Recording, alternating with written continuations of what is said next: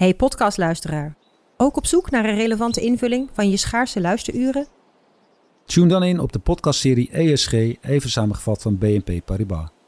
Wij, Marloes en Aldert, spreken daar duurzame voorlopers en wereldverbeteraars. Waarover dan? Nou, bijvoorbeeld of we ooit duurzaam kunnen gaan vliegen. En waarom koeien in de stad nou een goed idee is? Dat en meer elke twee weken in een nieuwe aflevering. Dus abonneer je. ESG, even samengevat. Al 125 jaar kwaliteit voor jou thuis met Miele. Dat vieren we met jou.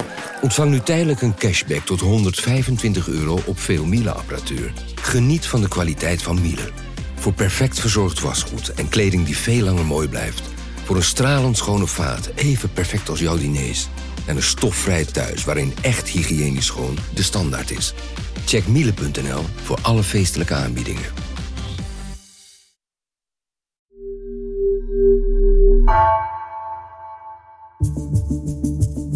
Vanaf de redactie van NRC het verhaal van vandaag. Mijn naam is Geertje Tunter.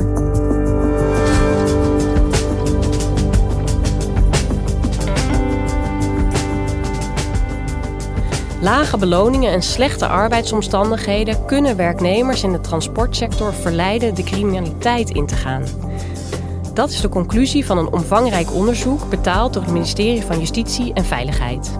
Maar economieredacteur Martin Kuiper ontdekte dat PostNL en branchevereniging Transport en Logistiek Nederland er alles aan deden om die conclusie te verhinderen.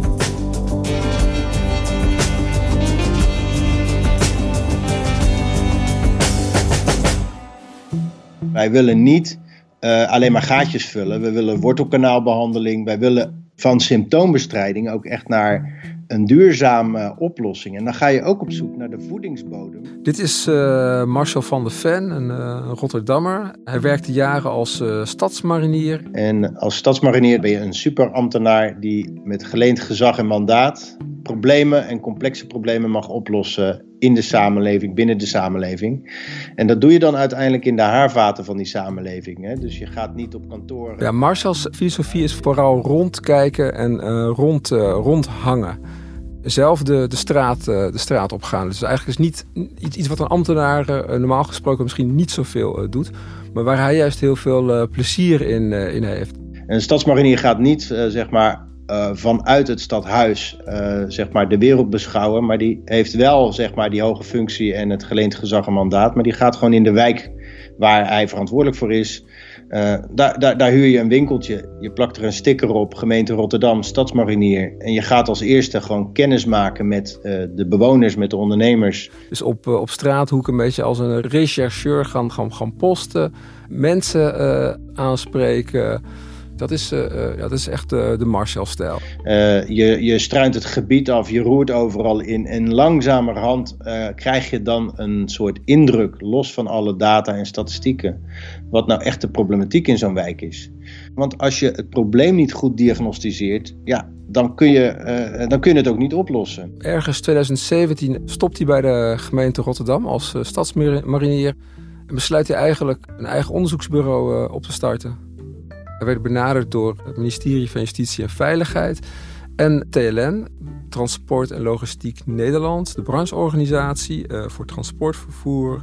Uh, en die vroegen hem om uh, onderzoek te doen naar criminaliteit in de branche. Dat mocht hij doen op zijn, op zijn eigen manier, door, door rond te hangen en te vroeten in die branche. Nou, toen kwam een van de mensen van het ministerie van joh ik, uh, ik ken uh, Van de Ven die volgens mij die expertise heeft die we hier nodig hebben. Want die gaat in de haarvaten en die, uh, die, die doorgrondt het ook echt. En waarom was dat eigenlijk nodig, een onderzoek naar de transportbranche? Wat was er mis? Ja, in de transportbranche heb je verschillende vormen van criminaliteit. Er wordt drugs gesmokkeld. Grote partijen cocaïne komen vanuit het buitenland via de Rotterdamse haven Nederland binnen en worden van hieruit naar andere landen uh, verscheept. 9000 kilo harddrugs zijn het afgelopen jaar onderschept in de Rotterdamse haven. Maar niemand heeft enig idee hoeveel kilo harddrugs er jaarlijks ons land wel binnenkomen. De miljoenen containers die worden afgeleverd zijn een ideale verstopplek waar drugsbendes hun handel, vooral cocaïne, in vervoeren.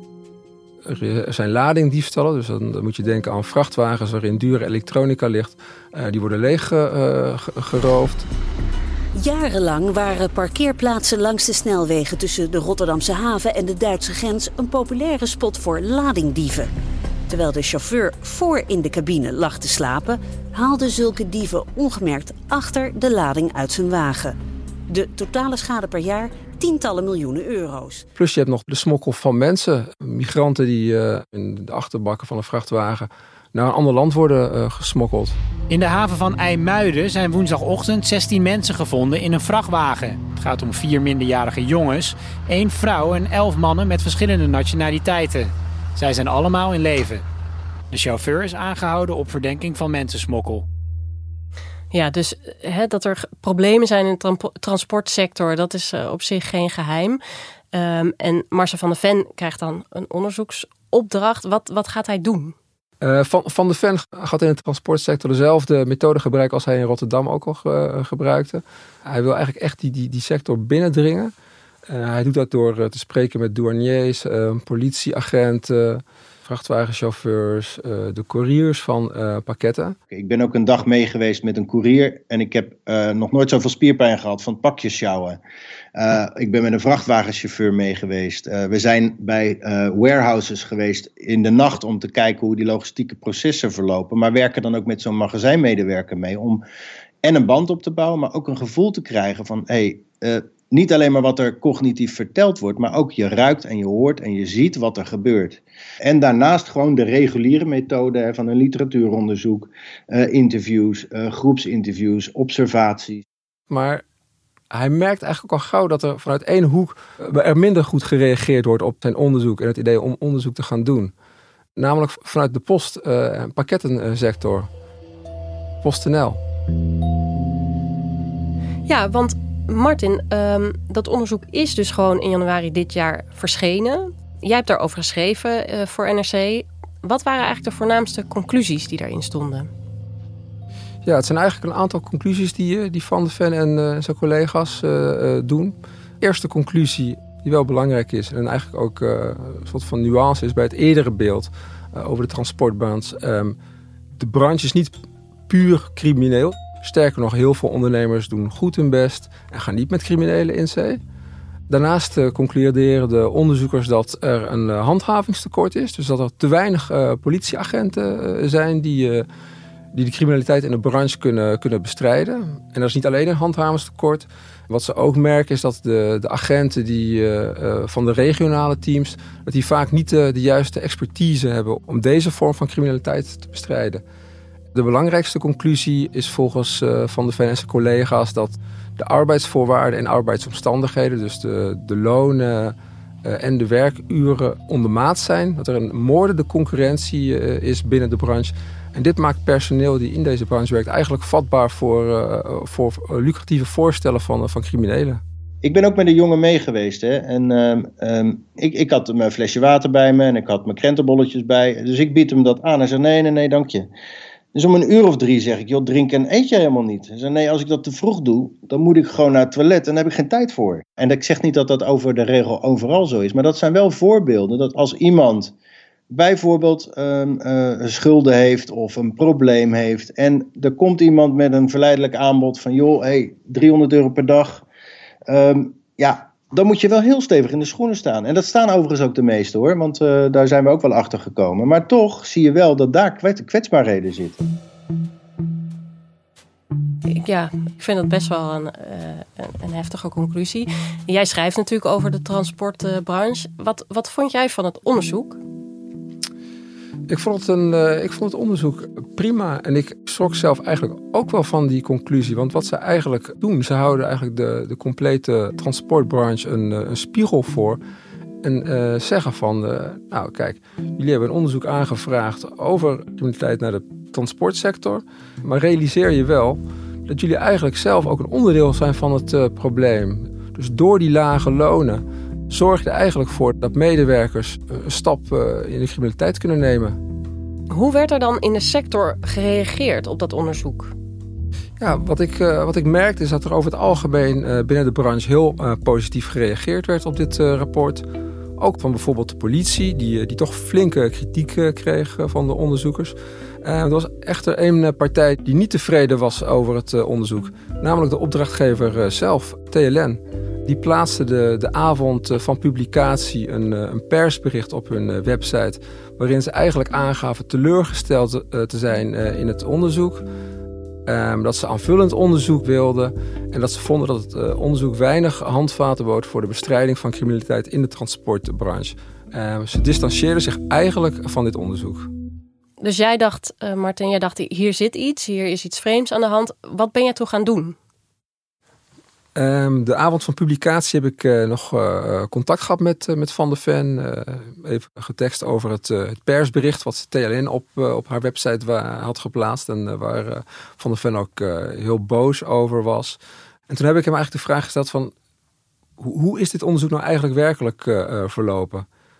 Ging het zo soepel als, het nu, als je nu doet voorkomen? Nou, en toen vertelde hij mij eigenlijk van ja, er zit nog een heel verhaal achter. Er gaat nog een heel verhaal achter schuil. En dat begon met een, uh, een telefoontje wat hij nog voordat het onderzoek zelf begon kreeg van een uh, beveiligingsmanager van, uh, van PostNL. Die hing totaal onverwacht boos aan de lijn bij Van de Ven. En had onderhands het, het, het, ja, het onderzoeksplan in handen gekregen. En die was daar niet, uh, niet blij mee. Die vroeg eigenlijk aan Van der Ven... Uh, waarom ga je dit onderzoek doen? Er is helemaal geen aanleiding dat je dit onderzoek uh, gaat doen. Nou, hij, hij, dreigde vervolgens ook volgens Van der Ven... om via een hoge ambtenaar dat, dat onderzoek te dwarsbomen... En, en, sloot het gesprek af met iets in het hand als... ik ga hier een stokje voor steken volgens, volgens Van der Ven. Maar waarom is iemand van PostNL eigenlijk bezig met dit onderzoek? Waarom, waarom zijn zij hier zo uh, op tegen en waar, waar bemoeien ze zich eigenlijk mee? Ja, uh, PostNL maakt eigenlijk ook onderdeel uit van het uh, onderzoek. Een belangrijke tak van, van dit bedrijf is de, de pakketbranche. En daar doen, doen Van der Ven en de onderzoekers ook onderzoek naar. En um, eigenlijk nog voor het onderzoek van start ging, liet PostNL al weten bij name van deze meneer dat ze hier eigenlijk niet zo mee eens waren. Hoe is dat verder uh, gelopen? Uh, aanvankelijk leek het alsof PostNL weer volledig aan, uh, aan boord was. De plooien waren weer aardig glad gestreken en ze leken weer gewoon mee te doen aan het, aan het onderzoek. Toch merkten de onderzoekers al gauw weer dat dezezelfde beveiligingsmanager moeilijk bleef doen. Het was lastig om een afspraak met hem te maken. Mailtjes die ze aan hem stuurden, daar kregen ze uh, vrij korte reacties op terug. En vraag, was zijn vraag dan, wat is de aanleiding van het onderzoek? Waarom doen jullie dit onderzoek? Vragen die eigenlijk best wel gek zijn als het onderzoek al begonnen is.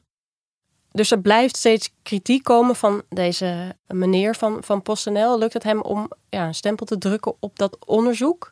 Het lukt hem niet 1, 2, 3 om een stempel te drukken op het onderzoek. Maar het valt wel op dat hij ook op andere plekken vreemd gedrag blijft uh, getonen. Zo uh, zit hij ook in de klankbordgroep. Um, dat is eigenlijk een, een, groepje van acht man waarin mensen die de branche vertegenwoordigen bevindingen van de onderzoekers kunnen toetsen. En daar valt uh, andere deelnemers op dat hij uh, gek verdrag uh, vertoont. Hij gedraagt zich heel negatief, blijft weer diezelfde vragen stellen als waarom doen we dit onderzoek eigenlijk. En op het eind van een van deze meetings dient een andere deelnemer ook een klacht in over deze beveiligingsmanager. Die vond het heel vervelend hoe, de, hoe deze meneer zich gedroeg. Ja, hoe weet jij dit eigenlijk allemaal? Want een deel heb jij natuurlijk gehoord van Marcel van der Ven. Maar als journalist uh, hoor je natuurlijk graag niet alleen maar één bron over iets. Nee, ik sprak inderdaad uh, verschillende onderzoekers. Ik, ik sprak naast Marcel van der Ven ook zijn collega-onderzoeker en onderzoeksleider Erik Barefoots. Ehm, ik kreeg inzage in interne mails, dus mailwisseling tussen de onderzoekers en de beveiligingsman van de PostNL.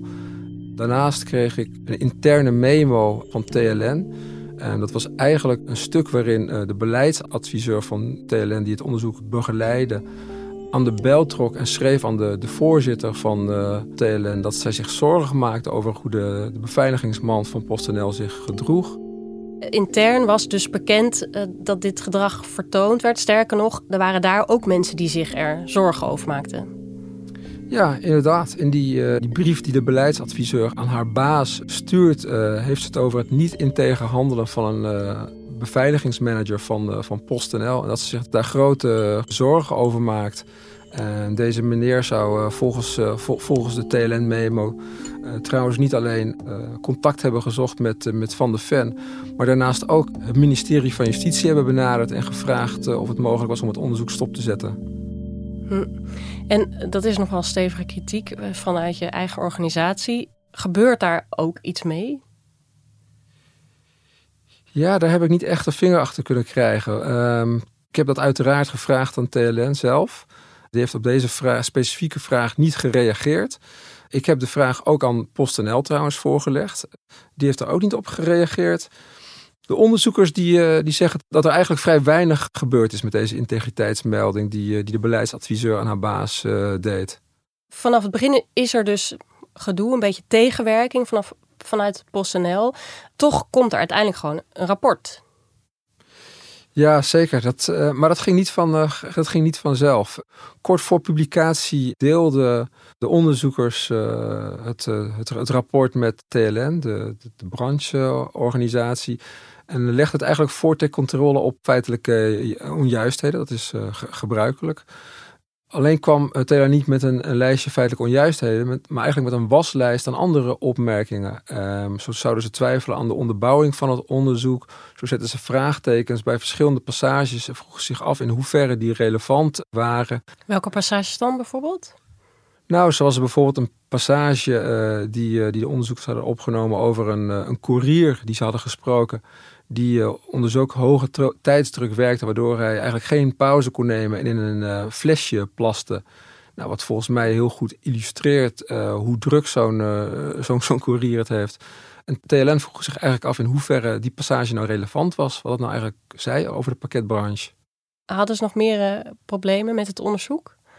Um, ja, ze zetten eigenlijk ook vraagtekens bij de, de opzet van het onderzoek. Wat uh, heel, heel, heel vreemd is, omdat ze daar uh, voorafgaand al mee akkoord zijn gegaan. Ze vroegen zich af of het onderzoek wel wetenschappelijk relevant zou zijn, omdat er niet met genoeg ondernemers gesproken zou, zou zijn, volgens, volgens TLN. En ze zei daarmee eigenlijk twijfel over de, de, de wetenschappelijke relevantie en zeggen van ja, dit is, dit is slechts uh, kwalitatief onderzoek. Uh, wat zegt dat nou eigenlijk? Terwijl dat uh, juist hetgeen is waar ze van de fan in de beginfase voor hebben aangenomen. Daar waren zij en het ministerie juist in de beginfase heel enthousiast over. En um, als je dit nou allemaal gehoord hebt van en deze memos gelezen hebt, deze mails gelezen hebt, mensen gesproken hebt, waarom, waarom stribbelen zij nou zo erg tegen? En ook ja, een onderzoek dat TLN zelf heeft aangevraagd, zoals gezegd. Ik heb ze twee keer een flinke lijst met vragen uh, gestuurd. Um, PostNL zei daar uh, over wij laten beantwoording van vragen over aan TLN, omdat zij de opdrachtgever zijn. En TLN die ging eigenlijk op, ook op hele specifieke vragen vaak niet, uh, niet, niet in. Dus ik vind dat lastig om daar iets over te zeggen. Hoe kijk jij nou deze, tegen deze twee organisaties aan, na het onderzoek dat jij gedaan hebt, dus naar PostNL en naar TLN? Ik denk dat beide organisaties aanvankelijk best welwillend waren en een, onderzoek wilden naar, um, uh, naar criminaliteit in deze branche. En wilden verkennen hoe het er nou mee gesteld was. Maar zich eigenlijk gaandeweg steeds meer realiseerde dat een uh, kritisch onderzoek niet goed voor hun, voor hun imago is. En gaan het onderzoek daardoor steeds meer zijn gaan dwars liggen. Nee, het beeld dat, uh, dat, dat PostNL niet altijd even goed voor zijn medewerkers zorgt, dat is, uh, dat, dat is natuurlijk al langer, uh, dat rond in, in, in de media. Maar dat het nu ineens zwart op wit in een wetenschappelijk onderzoek staat, dat notabene is gefinancierd door het ministerie van Justitie, ja, dat ligt natuurlijk heel gevoelig. Een onderzoek wat door, door andere mensen uit de branche juist warm onthaald is en die vinden het een steengoed onderzoek het ministerie van Justitie ook. Die, zeggen, die, die reageren via de mail uh, tegen mij dat ze het eh, onderzoek omarmen. Dat ze het een heel goed onderzoek vinden. Een hoge eh, ambtenaar van Justitie die, die deelde het onderzoek begin februari met duizend collega's. En doopte het onderzoek tot een kennisparel. hij zei eigenlijk tegen mij: ja, ik, zie zelden zo goed een diep onderzoek. het is een lastige branche waar onderzoek in is gedaan. En die onderzoekers zijn er hartstikke goed in geslaagd ja, Martin, uit jouw onderzoek blijkt dus dat uh, Marcel van der Ven het niet makkelijk heeft gehad hè, met deze casus. Uh, maar we weten inmiddels allemaal dat dat rapport is er gewoon. Maakt het dan eigenlijk nog veel uit wat er achter de schermen is gebeurd. Wat vind jij? Hoe kijk jij daarnaar? Nou, omdat het uiterst opvallend is dat een, uh, een brancheorganisatie en uh, Slans grootste uh, post- en pakkettenbedrijf... die pleiten voor een branche zonder criminaliteit... ondertussen onderzoekers tegenwerken. Dat, ja, dat mag gewoon niet gebeuren. Dankjewel, Martin. Alsjeblieft. Je luisterde naar Vandaag, een podcast van NRC. Eén verhaal, elke dag. Deze aflevering werd gemaakt door Misha Melita en Jeppe van Kesteren. Chef van de audioredactie is Anne Moraal. Dit was vandaag, morgen weer.